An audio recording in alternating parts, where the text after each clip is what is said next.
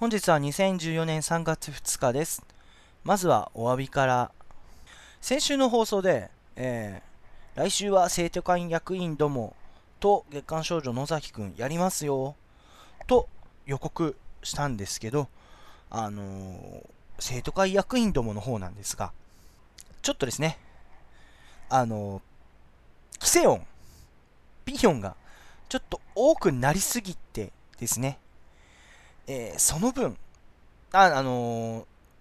実際に、その、まあ、どういった作品かというと、ちょっと下ネタ、重い下ネタが多い4コマ漫画なんですけど、今アニメもやってるんで、ちょっとぜひ、ね、ニコニコ動画さんなどでご覧いただければわかると思うんですけど、で、字面で許せたものも、実際にこうやって音にすると許せない、ちょっとお聞き苦しいところがあるっていうのも、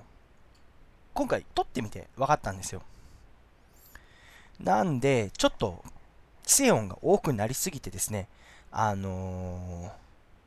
聞くに耐えないと言いますかね。ちょっと僕自身もこれを出していいのかどうかっていうのを悩んで、結果としてやっぱ、今回はちょっと見送らせていただきまして。で、まあ、聞きたいなという方がいれば、ちょっと、またなんか、そのピー音が少ないような感じで、ちょ取り直しと言いますかね。あの、今回のはちょっと、お蔵入りとさせていただきまして、で、えー、ちょっと僕自身のトークレベルが上がって、その、思い直後を直接的に言わなくても、あの、わかると言いますか、その魅力を伝えられるようなスキルがつきましたら、再度やらせていただきます。はい。まあ、なんで今オープニングに言うかというと、僕のそのラジオの撮り方なんですけど、まず、一番のメインのところを、まず一番最初に撮ってやるんですね。で、別に編集は最後に後でまとめてやるんですけど、まあ一度聞いたときに、さすがにちょっとまずいなっていう点があったんで、はい。なんでですね、まあ今回はそれなので、ちょっと生徒が役員どもを期待して聞いた、聞いてくださった方、本当に申し訳ありませんでした。まあ野崎くんの方は撮ってるんで、てかちゃんと大丈夫だとは思うので、はい。そちらの方で始めさせていただきます。じゃあ、始めましょうゲートム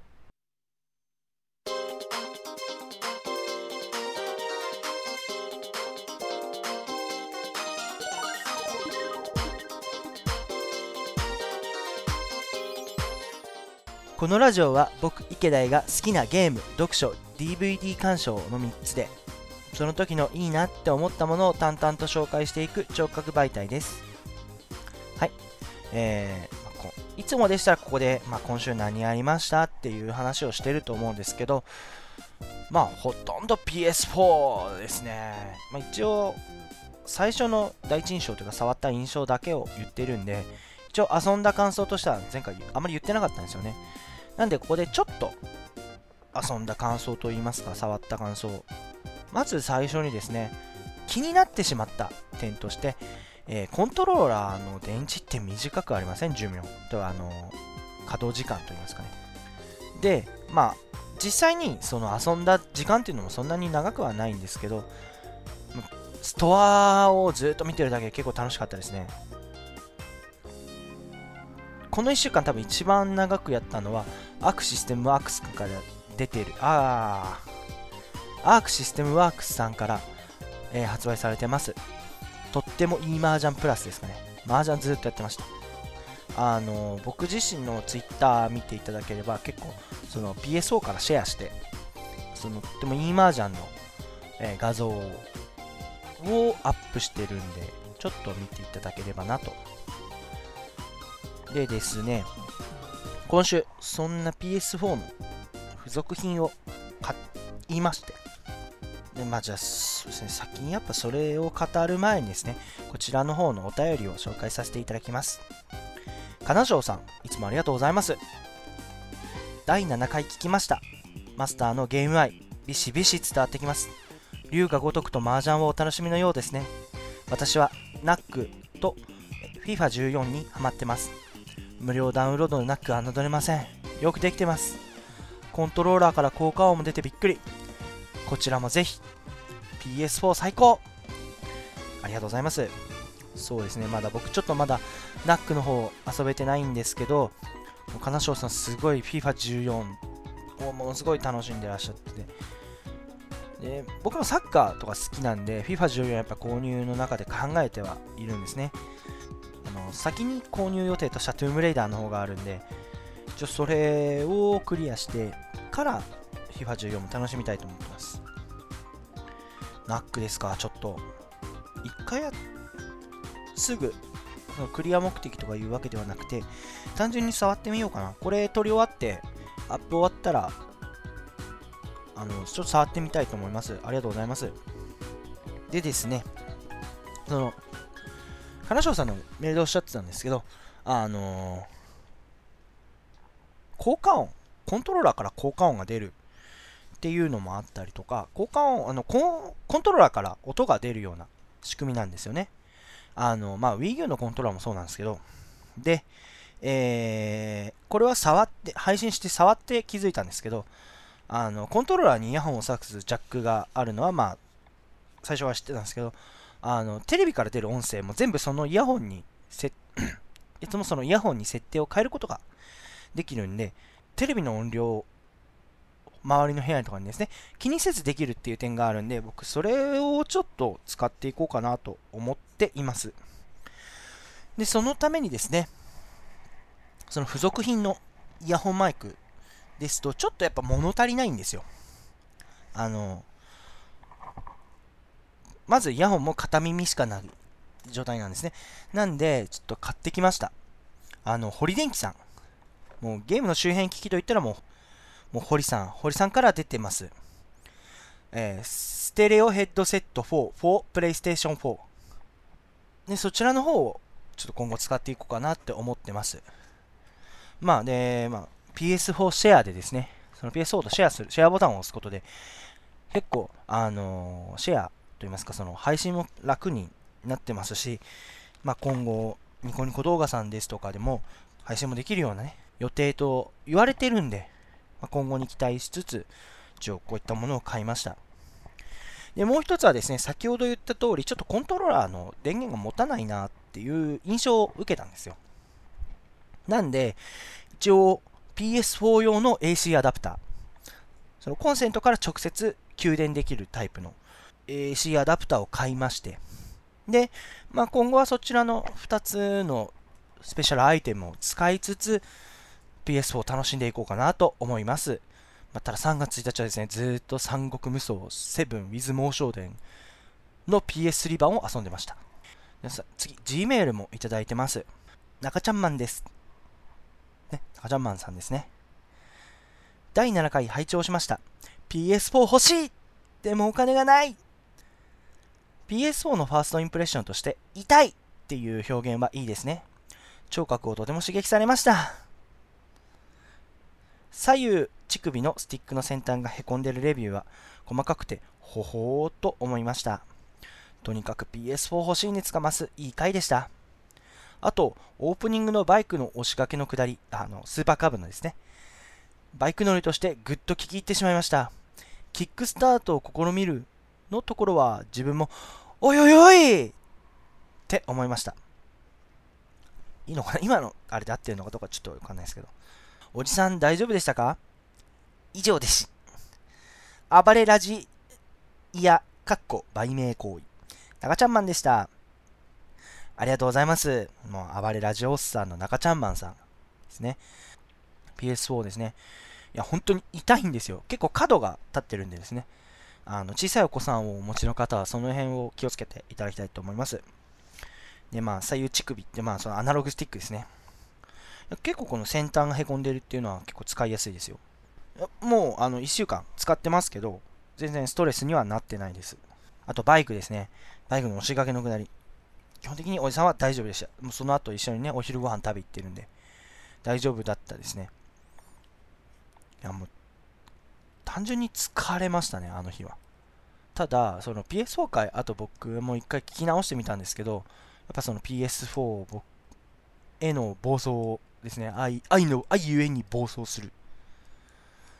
ていうのがちょっと出過ぎて反省する点はあるんですけど。まあ、でも、結構、すっごい運動して、午前中一生懸命運動して運動した結果、あれが出たのであれば、いいんじゃないかな。これからちょっとラジオ撮る前に、ものすごい激しい運動をしてみようかなってちょっと思ってみました。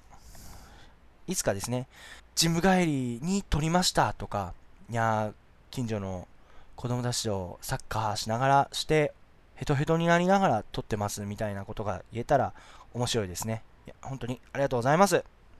これからも皆様からのお便りをお待ちしております。お便りの宛先は番組の最後に。で、まあ、先ほどオープニングでも言ったんですけどね、ちょっと生徒会役員どものこの会、お話をですね、ちょっとピーヨンが多いというね、全体の6割がピーヨン。どれだけ中身を言ってしまったんだというね、ことをちょっと思ってしまったので、ちょっとそちらの方をお蔵入りした分、あの、ちょっと間延びした月刊少女野崎くんとなってますけど、あの、読書の時間として月刊少女野崎くんという漫画を紹介しております。ですね、えっ、ー、と、今、僕が読んでる漫画、まあ、ほぼ、基本的にあんまり僕今、漫画を読まなくなってしまったんですよ。もう活字の本を読む。で、漫画もジャンプとかしか読まなくなってきた中で、えー、もう今、最近毎日読んでると言っても過言ではないぐらいの漫画を紹介します。まあ、とりあえず4コマ漫画なんで、ものすごいギャグが強いんですけど、あの、先日ちょっとですね、仕事を、ちょっと集中しすぎて疲れたんで、仕事をサボって、仕事をちょっと休憩中に、あの、読んだですけど、あの、思わず吹いてしまって、あの、みんなに注目されたっていうのがあったぐらい、かなりあのセンスの高いギャグの漫画ですね。そちらの方をちょっと紹介したいと思います。では、どうぞ。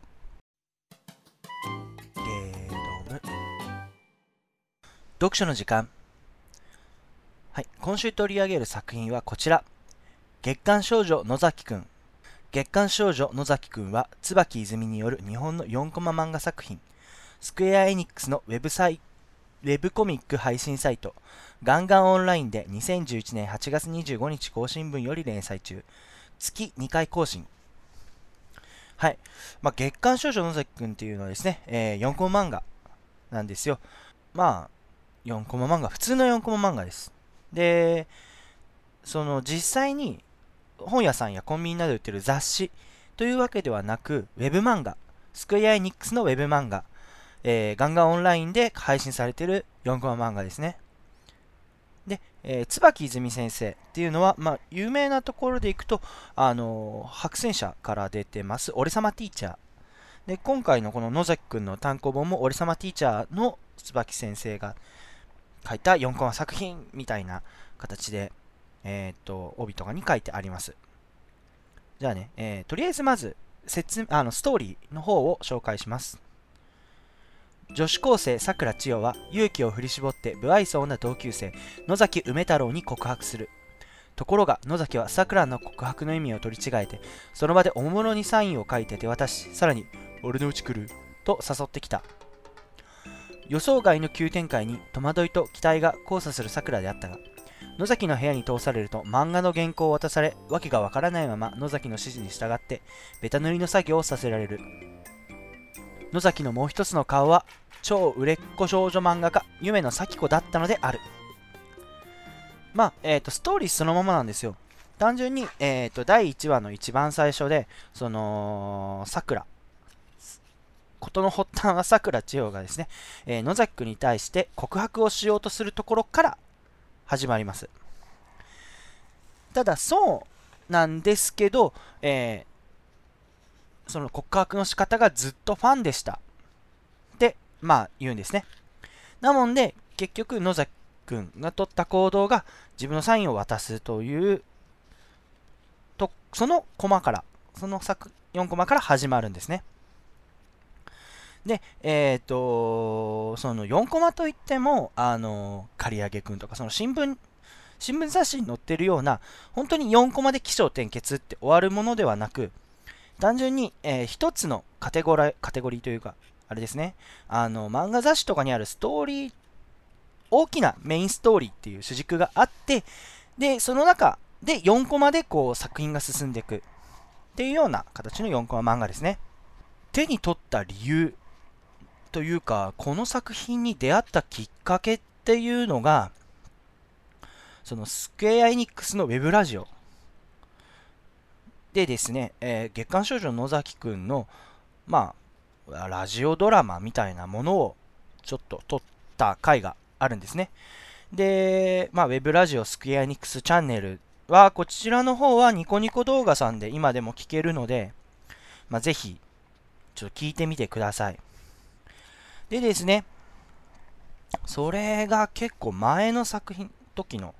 やつなんですけど、いつだっかな？結構前ですね。配信自体は2012年の5月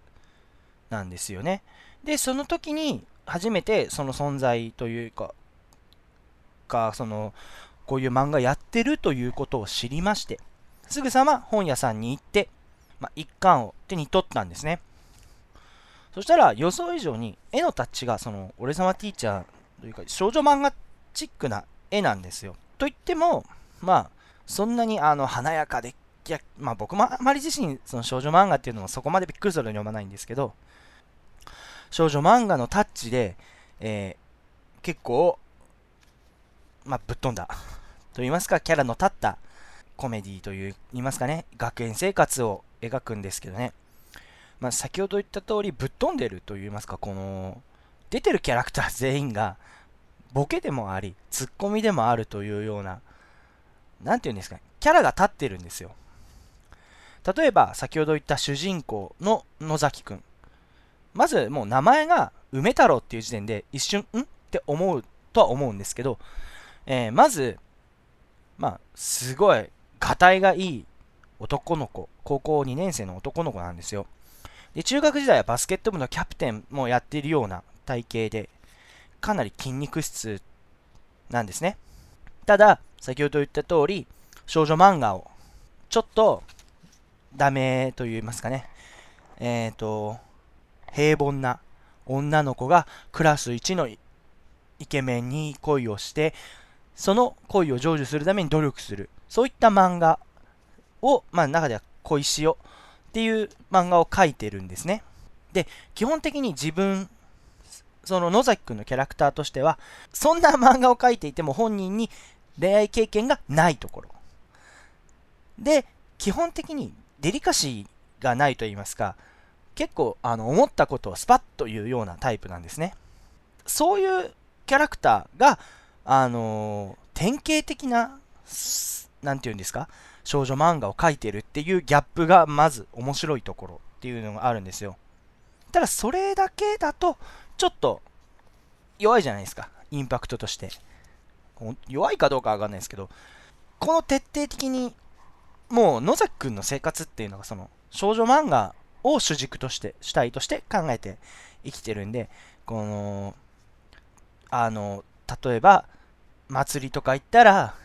祭りイベントをその場で考える。まあ、結局僕らもネタを考える。僕らもって僕もそうなんですけど、あの、ネタを考える時って、結構日常生活からネタを引っ張ってきたりするんですよ。で、それなので、それが如実に現れてるシーンがあってですね、例えば、その主人公の女の子、あの、あの野崎くんが書いてる主人公の女の子の気持ちを分かるためと言いますか、そのためにあのお弁当を作ってみたりだとか、するんですよ。そのヒロインのさくらに対して。そういったなんて言うんですかね、あのー、無意識に人を振り回すようなタイプ。で、結構常識人なんですけど、あの、そういったところで若干抜けてる。まあ、基本的に不愛想な主人公キャラみたいなイメージですね。で、えー、ヒロインがその桜千代、先ほどね、野崎くんに告白しようとして、まあ、片思いしてる女の子で、えー、基本的にリボンをつけてます。まあ、リボンがトレードマークですね。で、まあなんでその漫画を、ね、その野崎くんの部屋で漫画、主にベタ塗りですね、えー、をしているのかと言いますと、このさくらっていうのは、あの、美術部出身で、ポスターを、学校に貼るポスターを書いてた時に、その、なんていうんですかね、そのベタ技術といいますか、塗りの技術がすごいうまい子なんですよ。そのベタ塗りの技術がうまいんで、いつかアシスタントとして雇おうと考えていた時に、まあこういったことがあったんで、じゃあ、うち来なよと。で、このベタ塗り手伝ってって流れのままやって、で、今に至るみたいなイメージですね。で、この子は本当に野崎くんのことが大好きなんですよ。だから、こういったね、その、不愛想で、まあ、デリカシーがないような野崎くんを見てはいるんですよ。見てるんですけど、そんな野崎くんも好きっていうような、ちょっとやっぱ、まあ、変な、変な意味じゃないんですけど、バカなんですよね。野崎くんに対してはバカを、なんのかなで、まあ、この2人だけだったらちょっと弱いじゃないですか。だから、結構、その周りを、の環境といいますか、周りのキャラクターも結構、キャラが立っててですね。まず、言いたいのは、三越柴美琴という男の子なんですね。ただ、この男の子、実は、あの、主人公、野崎くんが書いてる漫画の主人公の女の子の、えー、モデルなんですね。まあ、どういう男の子かっていうと、うーん、なんて言うんですかね。まあ、えー、少し悪い髪の毛もね、ちょっと茶色ですかね。まあ、赤いんですよね。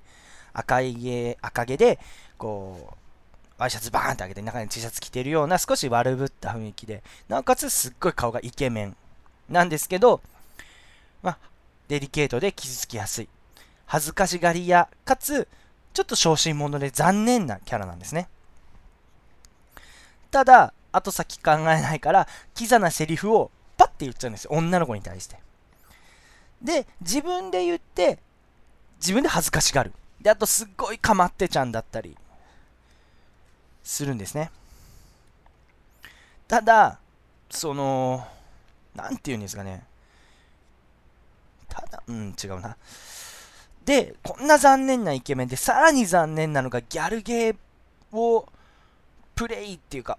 美少女フィギュアが大好きな、別に美少女フィギュア好きな人が残念っていうわけじゃなくて、あのー、そういうことをしてる自分を恥ずかしがってたりとか、周りに隠そうとしてるところが、やっぱ残念なのかなっていうのが僕の中で。でそもそもそのギャルゲーをプレイしたきっかけも女性との接し方を学ぼうとした結果っていうね。で、結果、ギャルゲーにはまり、2D から 3D に、あの、症状が悪化していると言いますかね、はまっていっているんですね。もう、この、みこしば、みこりんがもう本当に、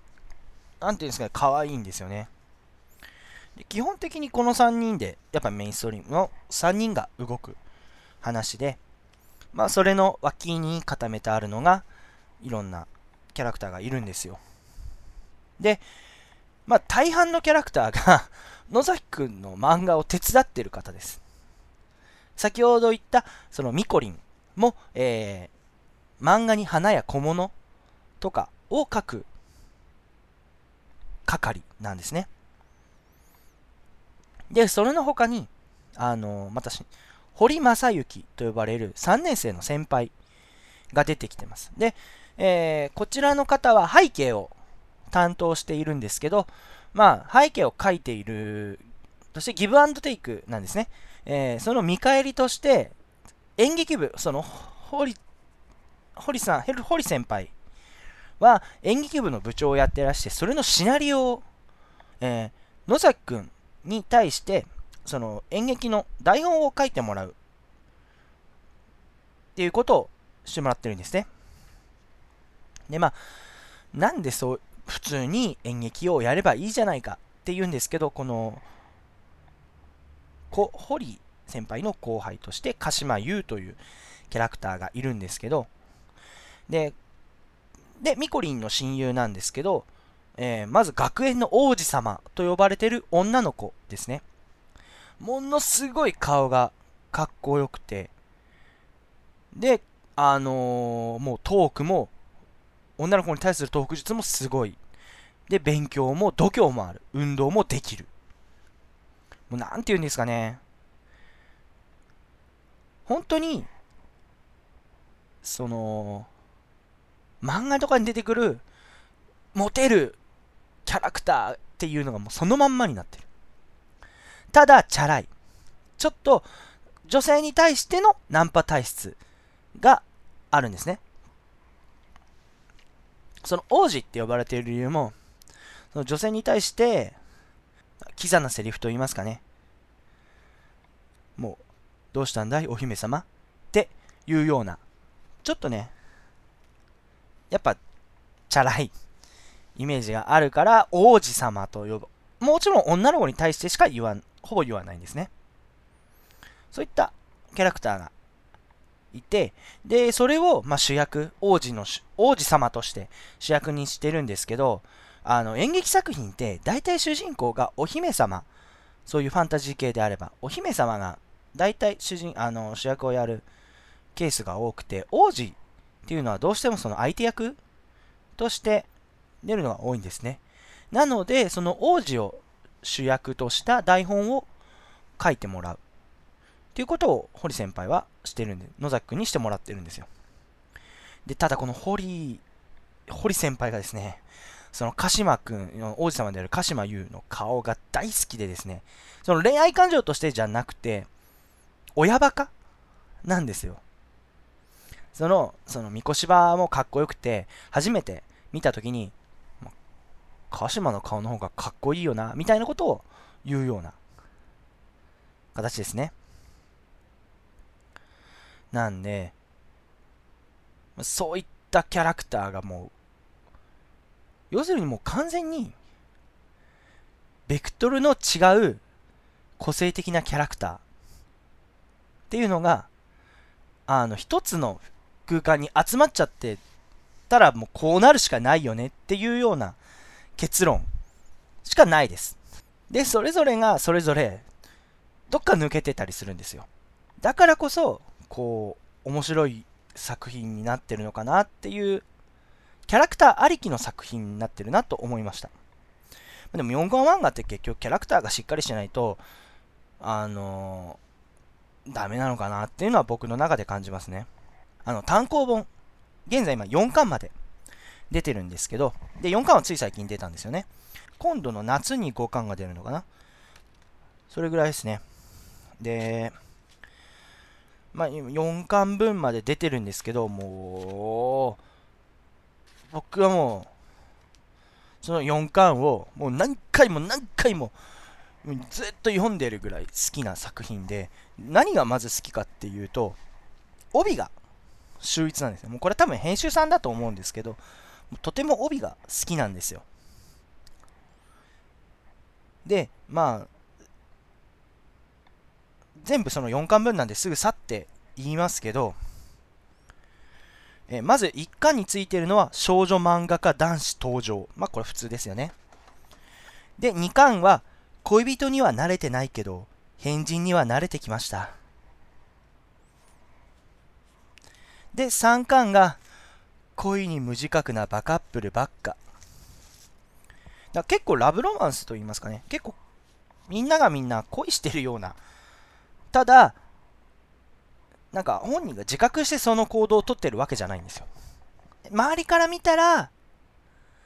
なんかもうリア充めみたいなイメージとして。で、最近出た4巻の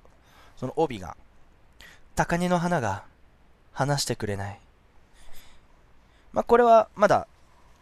説明してないキャラクター同士の話なんですけど、で、なんで話してないかっていうと、この2人、今僕、今、おすすめと言いますかね、かなりグッときてる2人なんで、それを今、別途紹介したいと思います。まあ、それはですね、えー、2年の瀬尾ゆずきというキャラクターと1年生の若松弘隆という2人のまあ、カップルと言いますかね。で、まあ、何かと言いますと、まあ、この若松くん自体も、まず野崎の漫画のお手伝いをしてます。で、野崎の中学校の後輩。中学時代からの後輩。で、まあ、バスケ部。まあ、先ほど言った通りね、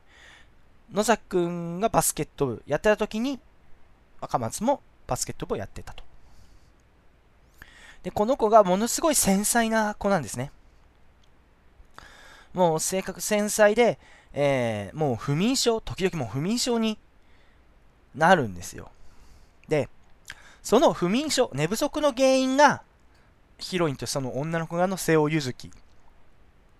で、まあ、瀬尾ゆずきは今度この桜のクラスメート。で、まあ、この子、たった一つで、一言で表すならば、KY です。キャラクター的には多分一番この子が立ってる、キャラクターが立ってるというか、ね、しっかりしているとは思うんですけど、まあ、どんな子かと言いますとね、自意識過剰な上に場の雰囲気も他人の感情も全く読めない生活で常に誰かに怒られている。運動神経がよく様々な部活の助っ人を頼まれるが、反則も辞さない自己中心的なひどいラフプレイを行うため、その実情は嫌な相手のしに対しての反面教師が目的となっています。実際に彼女は性格部に所属していて、天使の歌声と言われるほど、普段の生活性格からは想像もできない歌唱力を持ちます。その落差から声楽部のローレライという異名を持っております。で、まあ、なんでかっていうと、その、瀬尾ゆずきというキャラクターが、あの、よくバスケ部の助っ人をやってるんですけど、もう、さっき言ってたようにラフプレイ。もうあの、手当たり次第、ボールを相手のプレイヤーにぶつけてですね、再起不能に落とすというような、ドッジボールをやったりですとか、もう一人で、パスをもらったら一人でゴールまで行くとか、そういった、周りから見たらすごい、もう人の振り見て我が振り直せ、みたいなですね、ことを地でやってるような人間なんですよね。で、えー、なぜか、その瀬尾ゆずきがお気に入りの、お気に入りの後輩が、その若松なんですね。すっごいこの絡んでくる。やけに絡んでくるから、まあ、不眠症の原因になってるんですよ。ただ、その若松も、先ほど言った通りですね、その、瀬尾の歌声、声楽のローレライの歌声を聞くと、3秒ぐらいで寝れるという。不眠症の原因も、ゆずきなんですけど、それの解決もゆずきっていうよくわからない少女漫画チックなんですよね。あの、顔の見えない相手に対して恋をするんだけど、その恋愛対象としてる相手が自分の嫌いな人間だったっていうような。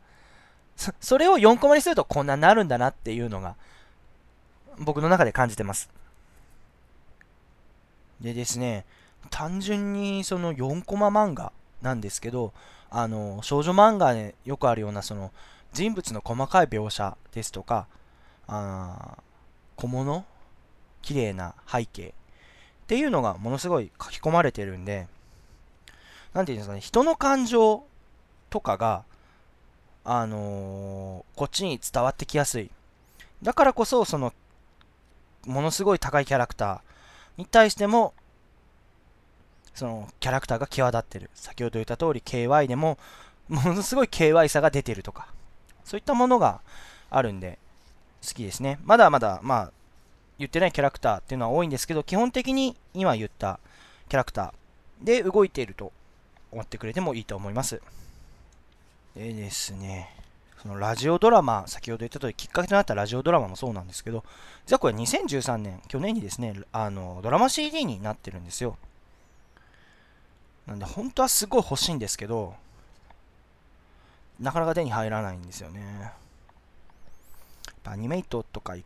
くし、でも前回アニメイト行った時になかったんで、もうちょっと今度いろんなところ探って、もしダメならもう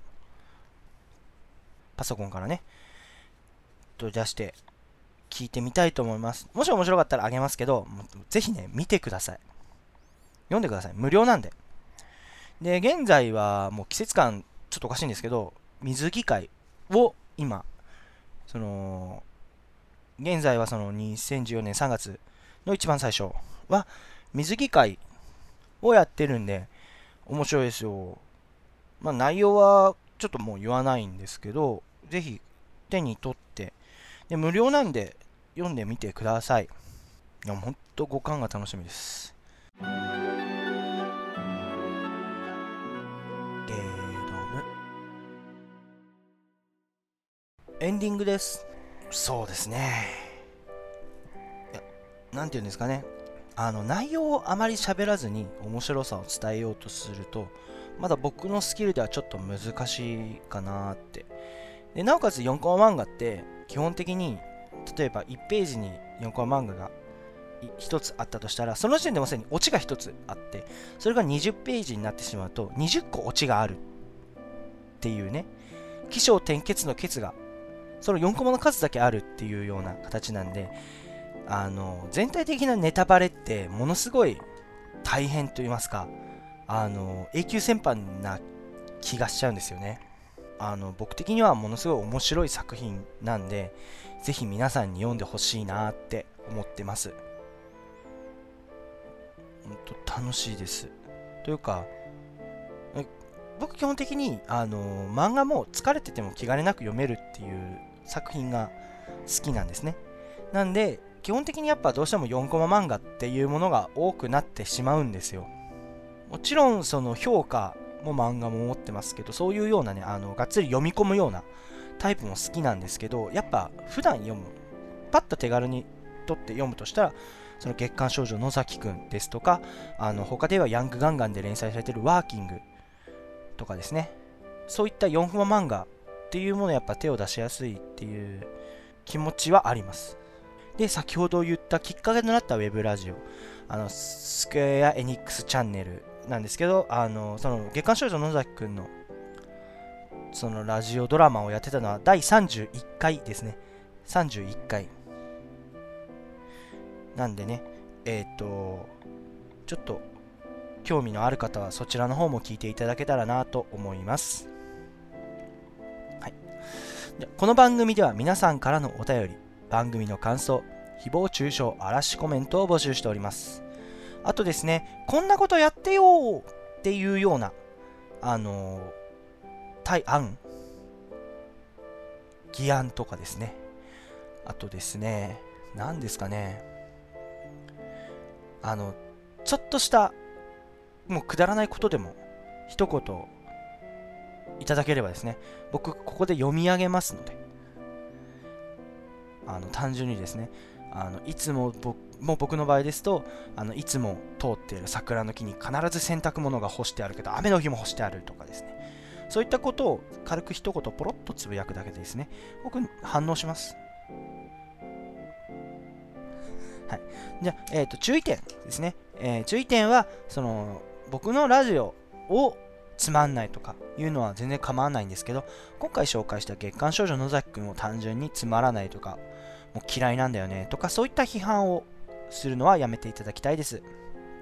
はい。来週やることはですね、全く決まってないです。本当に決まってないです。タイミングとして、映画かなっていうのはありますね。一応ゲーム、読書と来てるんで、映画行きたいんですけどね。ちょっとまた2、3日考えてですね、もしかしたら Twitter 上で発表するかもしれないです。ですのでね、ちょっと聞いていただきたいなと来週も聞いていただきたいなと思います。じゃあその来週お楽しみにということで、ちょっと早いんですが終わらせていただきます。では皆様、さようなら。取り忘れで収録です。すべてのメールアドレスはガノモ617 gmail.com ganomo617 gmail.com です。ツイッターアカウントは僕個人のアカウント、I 池田2887 ike アンダーバー2887に、え？IKE アンダーバー DAI2887 に直接リプライ、またはハッシュタグゲードムひらがなでゲードムまでお願いします。取り直し以上。